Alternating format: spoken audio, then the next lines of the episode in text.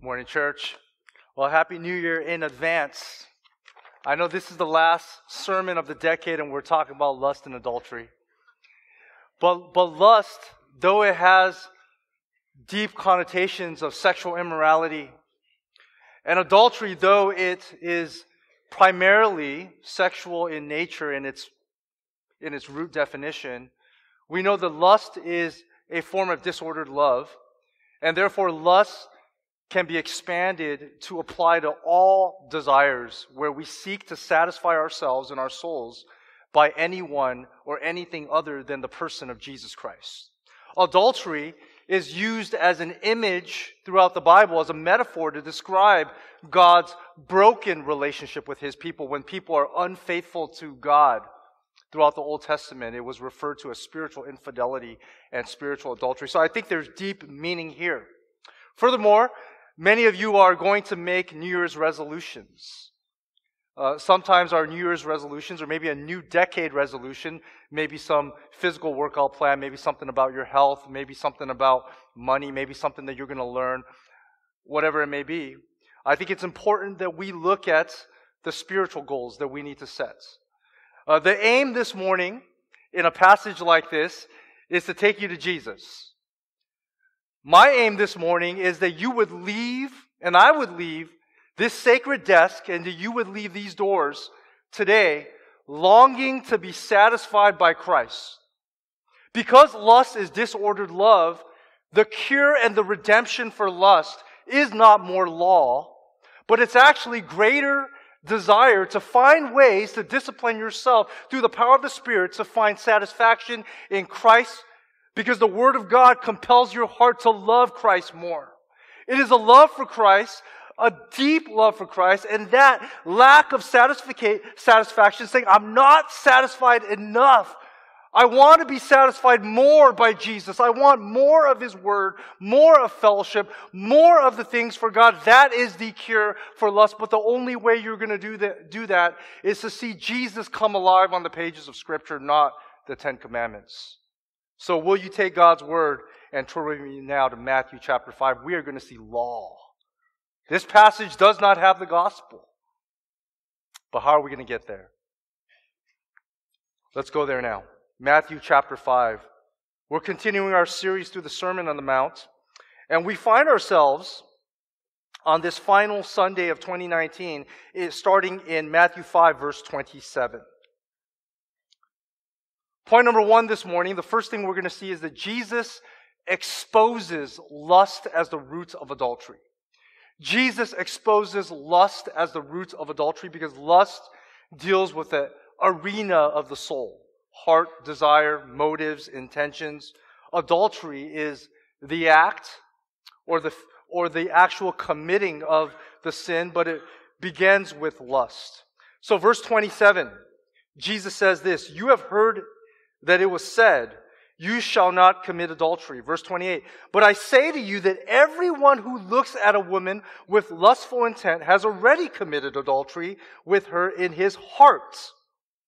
Verse 29. If your right eye causes you to sin, tear it out and throw it away, for it is better that you lose one of your members than that your whole body be thrown into hell. And if your right hand causes you to sin, cut it off and throw it away. For it is better that you lose one of your members than that your whole body goes into hell. Let me start with one clarification. Let's be clear. Lustful intent will land you in hell because all sin lands you in hell apart from Jesus Christ. But lustful intent is very different from actual adultery.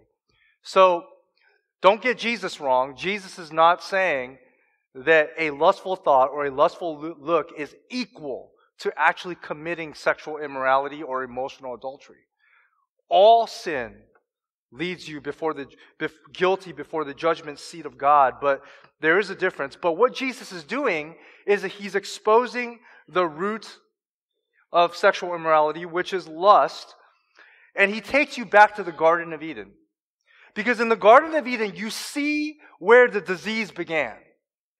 When you want to deal with the disease, you got to deal with the roots. You got to root out the issue. And in the Garden of Eden, Adam and Eve had everything that they needed in terms of the presence of God being with them and God providing for them everything that they would need for sustenance as well as enjoyment of life created to be lived out in a perfect, unhindered relationship with God. But God had one prohibition. You can eat from every tree of the garden, but you must not eat from this tree. But when the serpent came, the serpent went for the heart. The serpent said, You have heard it said that God told you this, but let me challenge the word of God. But did God really say that? Because God wants to keep you from something. He wants to hold you back from something that will satisfy your soul, which is to be like God or to know what God knows. That's lust. Lust is to desire what is beyond the boundaries of God. To say to God, God, you've given me this in life. You've given me things to satisfy me, but I am not satisfied. I want more. I want more, and my eyes become the gateway because I begin to see things that I don't have and I long for them. So then I use my hands to begin to reach for those things. It's all figurative. Our actions, right? Our desires is the root though. And Jesus exposes this root. Now he refers to what I think all of us are familiar with, even if you're not a Christian. You've understand that the Ten Commandments, thou shalt not commit adultery. That's Exodus chapter 20 verse 14. It's a clear command. God reveals his requirements, which is thou shalt not commit adultery. And most of the religious leaders in Jesus' days and most of the Jews understood this physically.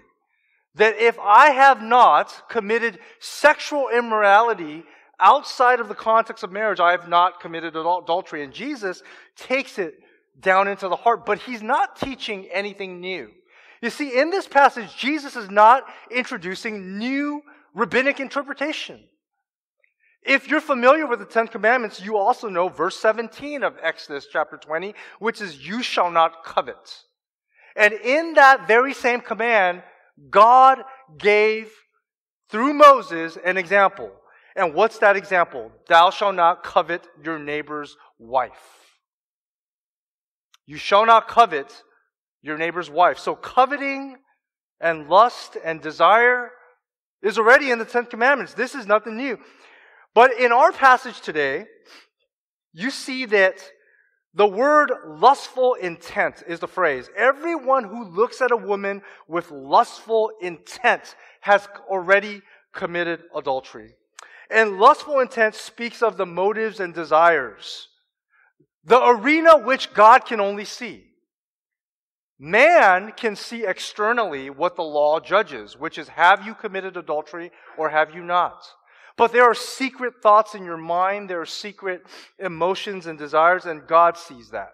So Jesus simply takes the law into the heart and says, Look, God can see into your heart beyond and into where the root of your actions began.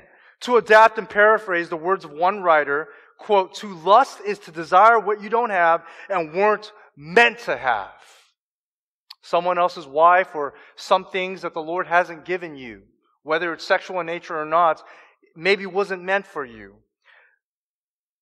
Lust desires to go beyond God's boundaries to find satisfaction, this writer continues to write. Lust is a desire, is, it is a disease of the soul. It is a disease and a corruption of our desires. It's not just sexual, as I mentioned earlier. Lust is a force to be reckoned with. Lust, if you do not deal with it through the gospel, it will eat you alive because that's what the disease of the soul does to you. And that's why, in point number two, in verses 29 to 30, Jesus uses hyperbole. That you are to go to extreme measures to deal with lust because if you sleep on lust, it will destroy your soul. It will land you in hell. That's Jesus' words as well as mine. Okay? But point number two this morning is make every effort to pursue purity through Christ. So this passage is very simple. Jesus exposes that lust is the root of adultery, that it goes deeper than the command. And then secondly, because it's so deep, you need to make every effort to pursue purity, and it's through Him. He's the one that's giving this teaching, and ultimately it will be revealed that the only way to battle lust is through a relationship with Christ. And so we read earlier that if your right eye causes you to sin, tear it out and throw it away. Now, why does Jesus say the right eye? And why does he say if your, if your right hand causes you to sin, cut it off and throw it away? Why not your left hand? Well, I think he's trying to make a point. In ancient culture, the right side symbolized the arena and the seat of desire, the seat of authority, the seat of power, uh, the seat of privilege. So your right hand is, it, it means like you make decisions with your right hand, right? And, and, and you sit at the right side of the king. You are important. That was what they said. So typically then, since we mentioned that desire and temptation enters through your eyes, he's saying pluck out your right eye. And since you'll make decisions with your right hand, well, cut off that right arm. But here's the tricky thing is that you can cut off your right hand, you can still sin. You can cut off your, you can rip out your right eye, but you can still lust with your left eye. So I don't think Jesus is saying do this literally. Some commentators make an interesting note, and I don't want you to conclude with this interpretation, but they're saying that Jesus is making an allusion to church discipline. That he's saying that just like in a church where there's the imagery in 1 Corinthians of the church as the body of Christ, that if one member of the body is sinful, you need to remove that member rather than to allow the whole church to be polluted and to go into hell. Now that's a good interpretation of Paul in Corinthians, but this is Jesus. But people have gone to lengths to try to understand Jesus. What is Jesus actually saying? I think it's pretty clear. He's not saying do this literally. He's saying make every effort. Go to extreme measures because he's raising the bar. And if you were to read this passage, you ought to walk away with law. You ought to walk away with saying God's standard is so high that even if I haven't committed adultery physically, if I've lusted after anyone or anything, I am guilty. That my whole body will be damned into hell. And that's what Jesus says. That your whole body will go into hell unless you do what it takes, which is an extreme measure. The, the standard is so high. And I think that's why we often fail when we battle lust because we set our own standards. So if I were to ask you the question this morning, how do you battle lust? Often you have your own standard and you have your own ways. Right? So to further interpret this, we want to look at the right standard and the right power for battling lust. I want you to see this morning that the right standard for battling lust is not more law. It's not more commitments or resolutions, but it is the gospel of Jesus Christ. You see, we fall into this trap where we attempt to make our own contracts and rules. That's good. It's a good starting point. We ought to. So, if you're in some type of relationship, you draw some boundaries, right? If you're not married yet, we have some boundaries. Boundaries are important. If you battle with lust, you have some accountability, some software, some group, hopefully, accountability that you can share with, but you make your own rules. But let me tell you something. Jesus is not interested in your resolution for one year. Some of you say, oh, if I can just be porn free for 2020. Jesus does not want you to be porn free for 2020. He wants you to be free of not just lust, He wants you to be free of all of sin for all your life. So you failed. Your standard is too low. That's the problem right? And we say, hey, I, I don't lust after, you know, sexual things, but I, I want more material goods. And so what I'm going to do is I'm going to cut my line of credits. I'm going to stop looking at Amazon.com. God doesn't want you to just cut your credit line. He doesn't want you to have less stuff. Because if you simply do that, you're setting a standard. It's a human standard. God says, I want you to be perfect. I want you to be completely holy. And that's why even if you cut out your right eye, even or tear out your right eye, even if you rip off or cut off your right arm, you're still going to be in hell. You're just going to have one eye less, like a pirate, and you're going to have one less foot. Right? But you'll still be in hell. The standard that we set is too low for God. How do we know this? Go to verse 48. Same sermon. Matthew chapter 5, verse 48. What does it say? Jesus says, You therefore must be perfect as your heavenly Father is perfect. What does the word perfect mean? Perfect means complete, whole, and mature, which means imperfect means immature, lack of completion, unwhole. Now you see the roots of the problem of lust. We long for something as if our desire is immature because our heart wants to mature in something. You want to be made whole. You have all these broken holes in your soul because of sin, so you lust for something to fill that void. You long for something because our hearts were created to long for God, to love God. And when love gets marred by sin, it turns into lust, not just sexual immorality. You think of the boundaries of God, you think of the sexual revolution that we lived in because lust involves sexual immorality. Someone is created with a certain gender and they don't want God's boundaries. They say, I want to be the other gender. Or, or I want to have sexual immorality. I want what is not mine. You think of what plagues our world, and it's basically people who are not whole. We, our souls, are not whole. We need Jesus to make us whole, but instead, we try to fill our soul with everything else in this world that is advertised to us by Satan. But Jesus says the standard is so high. And if the standard is so high, Jesus is trying to make a point. He's saying to the Pharisees and the religious leaders, the standard that you set for yourself, the rabbinic tradition, even the Mosaic law, you can't meet it. So you began to find a way to get around it. And you need the gospel. Only the gospel of Jesus Christ can make us perfect, right? The second thing is we need to battle lust with the right power. With the right power. So just like Jesus using the hyperbole of tearing out your right eye, but you can still see what you're left, what is the right power? If you were to actually rip out your eye or to cut off your hand, you're battling the flesh with flesh.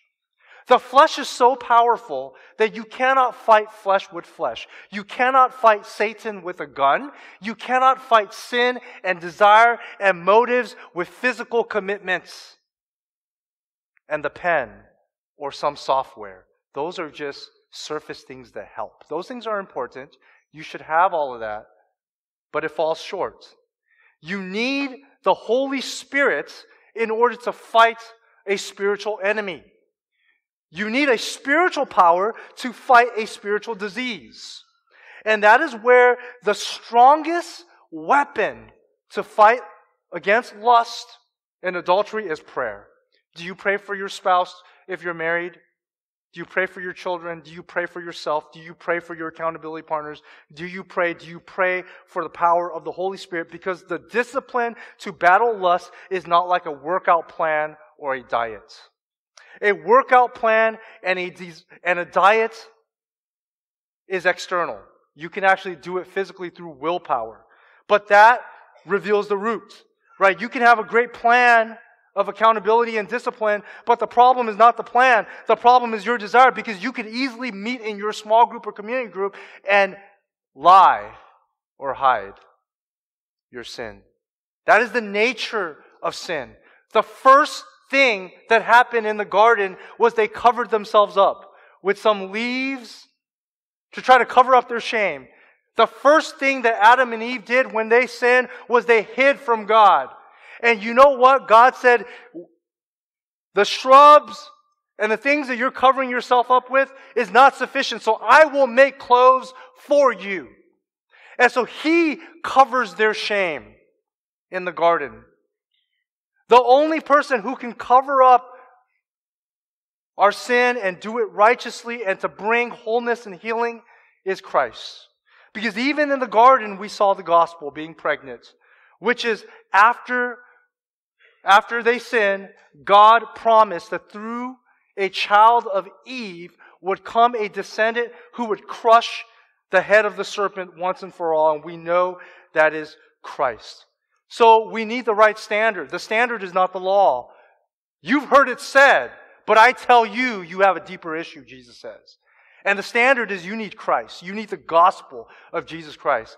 And you need the right power. The power is not more commitment or more, more flesh or more willpower or more physical strength or even mm, desire or oomph because none of that will bring you to completion and wholeness and perfection, and none of it will meet the standard. You need the power of the Spirit through prayer. That's how we draw upon the power. So the big idea this morning, the big idea this morning, and you know this is not the end of the message, it's only 1141. I got myself another 20 minutes. So Christ calls us to make every effort to battle lust because the failure to do so leads you to hell. That's, if you were just to take the main point of Jesus' words today in this passage, this is where you have to land. Because if you were to say, what is Jesus clearly teaching? He's teaching us that Jesus is calling us to make every effort to battle lust because the failure to do so will land your whole body into hell. That's his words. But you know, this is not the gospel. So there's a bigger idea this morning. Take God's word and turn to Matthew chapter 1. Matthew chapter 1.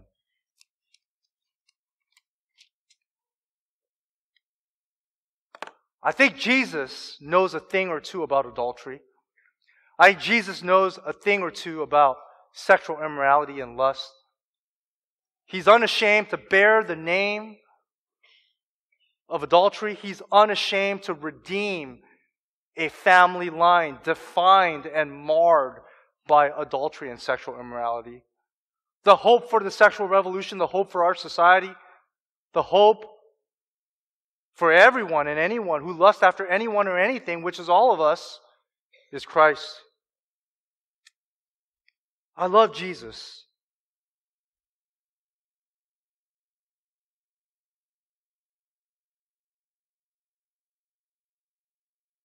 Jesus says this, right, through Matthew. Matthew writes, the Matthew 1 1, the book of the genealogy of Jesus Christ. I'm just going to point out a few things. Jesus identifies himself as the son of David and son of Abraham. That's at the top of the list. David was an adulterer. Jesus unashamed to refer to himself as the son of David son of Abraham. Abraham committed adultery with Hagar because he was impatient and didn't want to wait for the plan of God and the promise of Isaac through the miracle birth and conception. Sarah, his wife, was barren, could not have children. So instead, he says to his maidservant Hagar, You know what? Let's not wait. And Sarah's like, Let's not wait. Let's go through our, our maidservant and try to bring about the promised seed ourselves and he committed adultery, but Jesus is unashamed to bear that name. Go to verse 3. Judah, the father of Perez, and Zerah by Tamar. Judah was an adulterer. His sons were evil. And Tamar could have been killed. And without Tamar, why did Jesus choose to go through Tamar and Perez? We'll come back to that. Now you go down a little more, verse 6. Jesse, the father of David the king, and look at how David is identified. David was the father of Solomon by the wife of Uriah. Are you crazy? Matthew? Really? You want to write scripture and you're going to air out the dirty laundry of the family? That's what I love about the Bible. The Bible is unashamed to show the flaws of the main characters. That's the point. Everyone leading up to Jesus and everyone flowing out of Jesus is flawed except for Jesus. But look at that. It says David was the father of Solomon by someone else's wife. And Solomon, the father of Rehoboam. But we know Solomon was driven by lust, had many foreign wives. Jesus comes out of this line. I think Jesus knows a thing or two about adultery. I want to ask for your permission and your blessing, and thank you for granting it, to give me 10 minutes to explain to you in summary form Genesis 38. So you can turn there. Because I want to say more about Judah, Tamar, and Perez. And I want you to see how this connects to the gospel as the hope for healing when it comes to lust and adultery. My heart beats and breaks and loves Jesus more as I study the story of this flawed character named Tamar. Here's the story Judah has three sons.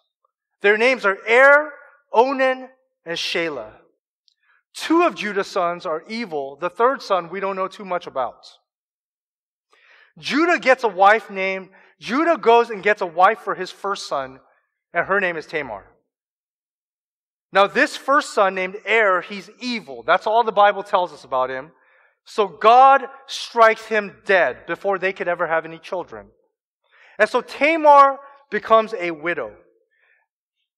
Now, according to the strange ancient custom of the land, the younger brother is supposed to have sex, sexual relations with his older brother's widow in order to produce an heir.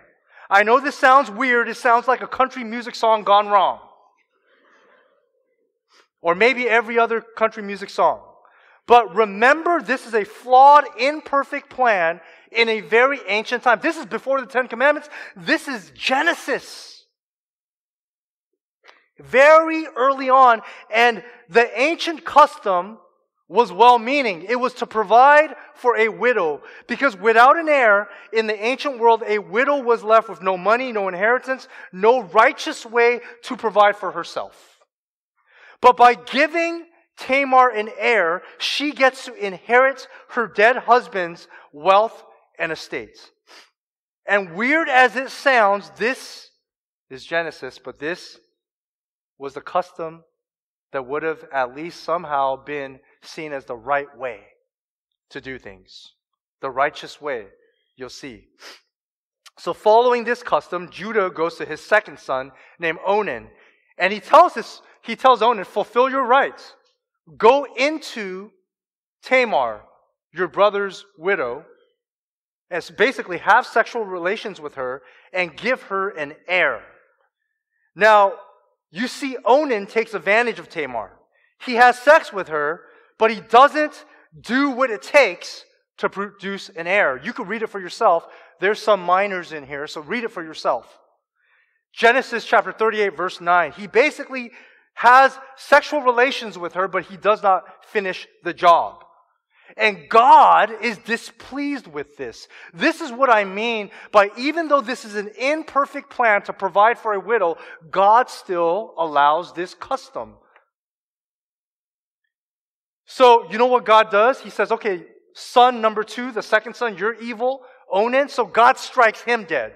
So that's two out of three of Judah's sons are struck dead, and Tamar still has no heir. Well, if you're Judah, what would you do? Two of your sons are dead because they get mixed up with Tamar. You have a third son. Are you going to give your third son to Tamar? Your youngest son? So Judah does what probably most of us would do is that he comes up with a plan. He says, I'm not going to give her Sheila to you or Shayla. But instead, he tells Tamar, he says, You know, my third son's a little young, so why don't you wait till he comes of age? When he's a little older, a couple years later, I'll give him to you. But for now, go back to your father's house. Some time passes, and Tamar realizes that Judah has no intention of giving his son over to Tamar. So Tamar gets pushed out and marginalized to the fringes of society. The ancient custom, the system now has been abused.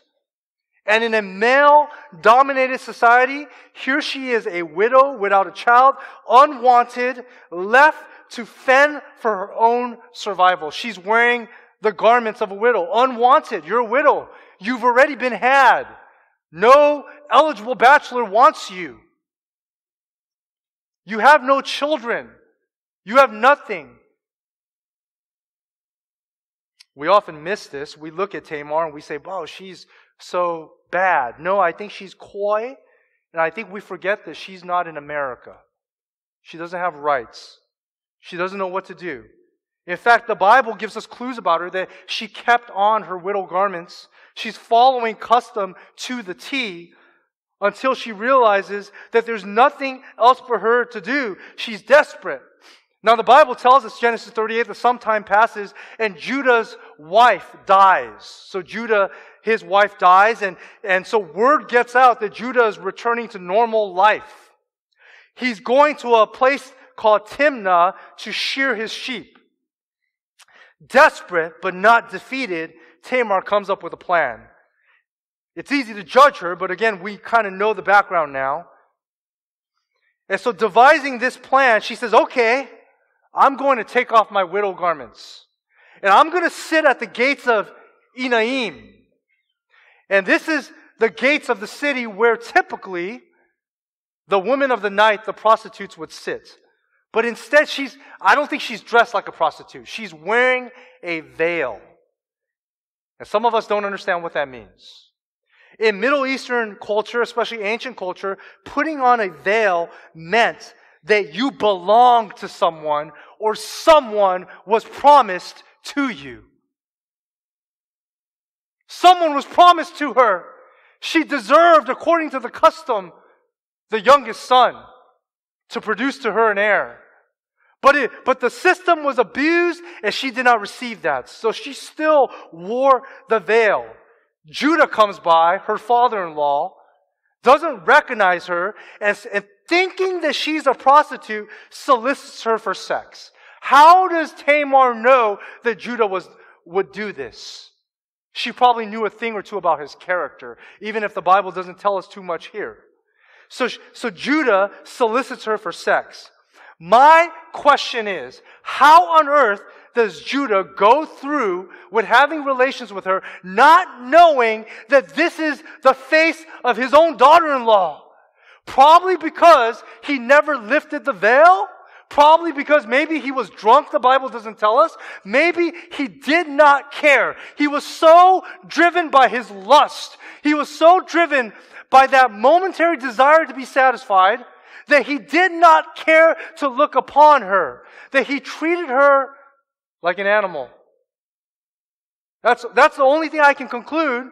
But there's some things that we see here. That how smart she is. How did she know that he would not have payment? He didn't have payment on her. But he's wanting to have her. His own daughter in law, which he has no idea. So she says, I know you can't pay me, so give me a security deposit. She doesn't use those words, but they didn't have government IDs or different types of deposits or credit cards back then. Like you go to a hotel, right? They make you put a security deposit. If you break anything, they take the deposit. Same way, she says, leave me something. So he says, I will leave you my cords, my staff, and my signet ring, which is his signature. So, so he leaves his ID with her. They do the deed. After they do the deed, she puts back her widow garments back on. Some time passes and Judah says, okay, I'm going to send payments because he probably doesn't want the word to get out that he's done this. So he's going to give some payment. So he sends a young goat through one of his friends. Take this young goat and deliver it to that prostitute outside the temple gates or the city gates. And when they try to go deliver the goat, the people say, What? We don't know her. We've never heard of her. What prostitutes? Tells you something about her. That's not what she did for a living. They didn't, they didn't know. So he says, okay, well, I guess I got away with it. Then three months pass. First trimester, she's pregnant. Word gets back to Judah. Hey, your daughter-in-law has, has become unfaithful. She's committed infidelity. She didn't wait for your youngest son. She's pregnant too. And so what does Judah says? Judah says, you know the custom. Bring her out and burn her. That was the custom. That was the consequence of infidelity, adultery, especially for a woman, this type of shame during that time. It was to burn her. And she says, Okay, before you burn me, I have some evidence. She says to her father in law, Judah, I want you to take a look at some items of the, of the man who impregnated me. And, he, and she brings out Judah's signet ring, his staff, and his cords. And Judah looks and says, Whoa, hold up. Don't burn her. Don't burn her. For she is more righteous than me, because I am guilty, because I did not give her my youngest son, Shelah, because Judah knew he was caught. And you know how the story ends?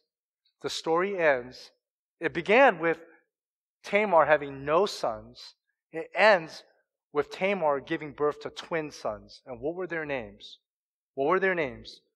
Well, one of them was Perez, the other one, Zerah. And Jesus Christ comes through Perez. You go back to Matthew 1, the genealogy, it reads, And Judah, the father of Perez, and Zerah by Tamar.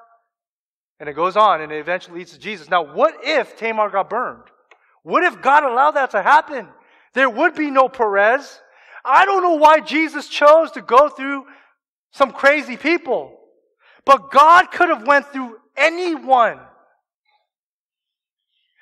But he chose to go through fallen adulterers and the weirdest way, Judah to Tamar to Perez. But along the lines, he cares. What happens along the lines? Judah learns a lesson. Judah gets reproved. Tamar gets redeemed. Tamar gets vindicated. Tamar goes down in history. The system to oppress and marginalize women in a society.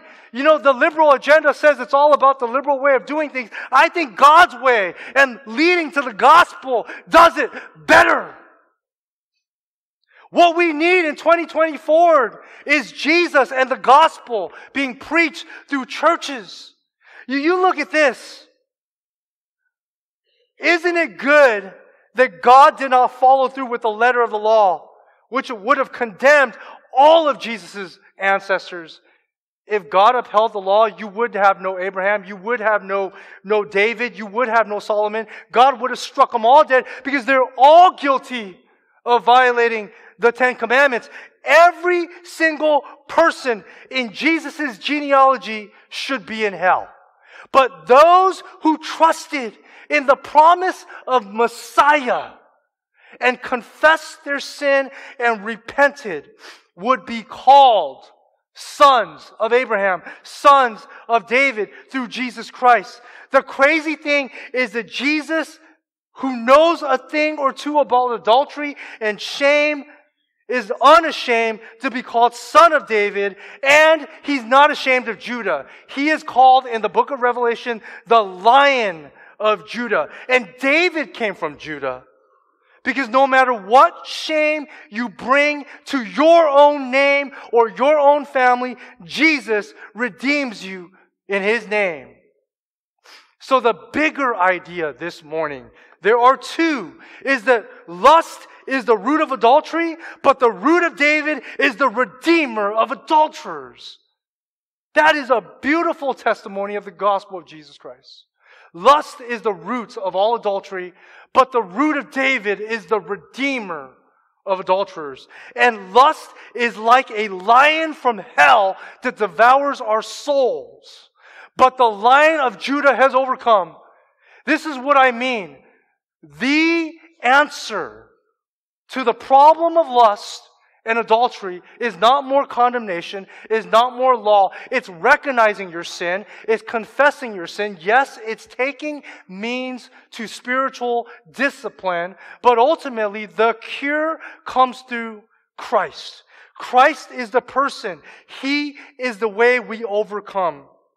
Jesus is unashamed to bear the name in the line of adulterers. So you've heard it said, I've heard it said, Hey, you come from a broken family. You're going to have a messed up marriage. Yes, you'll have some baggage and problems, but Jesus is unashamed of you. Woe to the psychologist that tell you, hey, you came from a broken family. You didn't have a daddy, so you're not going to be able to be a good husband. Oh, your family's broken. That's an insult to Jesus' face. Nobody has a family that's more messed up than Jesus. Look at them. Go back into the Old Testament, you read about them. And Jesus is unashamed because he knows that in him is the sinless power and divine nature to redeem the worst of the worst and to redeem all families. So if your family, whether marred by adultery, lust, or not, the answer is not more shame. The answer is Christ. Christ can redeem every broken individual in here. And the only institution that Jesus Christ has given the most powerful message the gospel to, to freely preach and to operate. The gospel can be preached everywhere, but specifically, he's given it to the church. And so the church as family is your most important healing and redemptive force. Because in the church, Jesus doesn't want all these perfect families because there is not one. In the church, you're filled with singles, individuals, children, adults, families that are imperfect, that fight and have different forms of baggage. And Jesus says, Look, I'm unashamed to look at all y'all bunch and call you my bride, and call you my family, and call you my church. I adopt all of you if you confess your sin and if you trust in Him. So, what a way to end this decade. It is Jesus Christ who takes our brokenness, makes us whole, complete, and perfect. Bigger idea one more time. Lust is the root of all adultery, but the root of David is the redeemer of adulterers. Lust is like a lion from hell that devours the soul. But remember this morning the good news the lion of Judah has overcome. Let's pray. Father, we come before you as broken people. We come before you as imperfect people. We come before you as people who have baggage and we are messed up in ways. But Father, you come and you sent your Son, Jesus Christ, to redeem us. You're unashamed of our sin. You're unashamed of the things that we are ashamed of. You're unashamed to bear our sin on the cross and to pay the penalty, Lord. You went to the extreme measures on the cross. Not literally, but it's as if you had your right eye plucked out and your right arm cut off. You physically suffered. Not only physically, but emotionally, you suffered the judgment of God. Your whole body was judged. You experienced hell for us. Then you rose again. And when you rose, Lord, we saw hope that morning. Father, I pray that you would give us that hope now. Help us to make resolutions that are spiritual in nature. Help us to resolve, to fight for holiness, to make every effort to do so, but only through you and through the standard of the gospel and through the power of the Spirit. In Jesus' name we pray. Amen.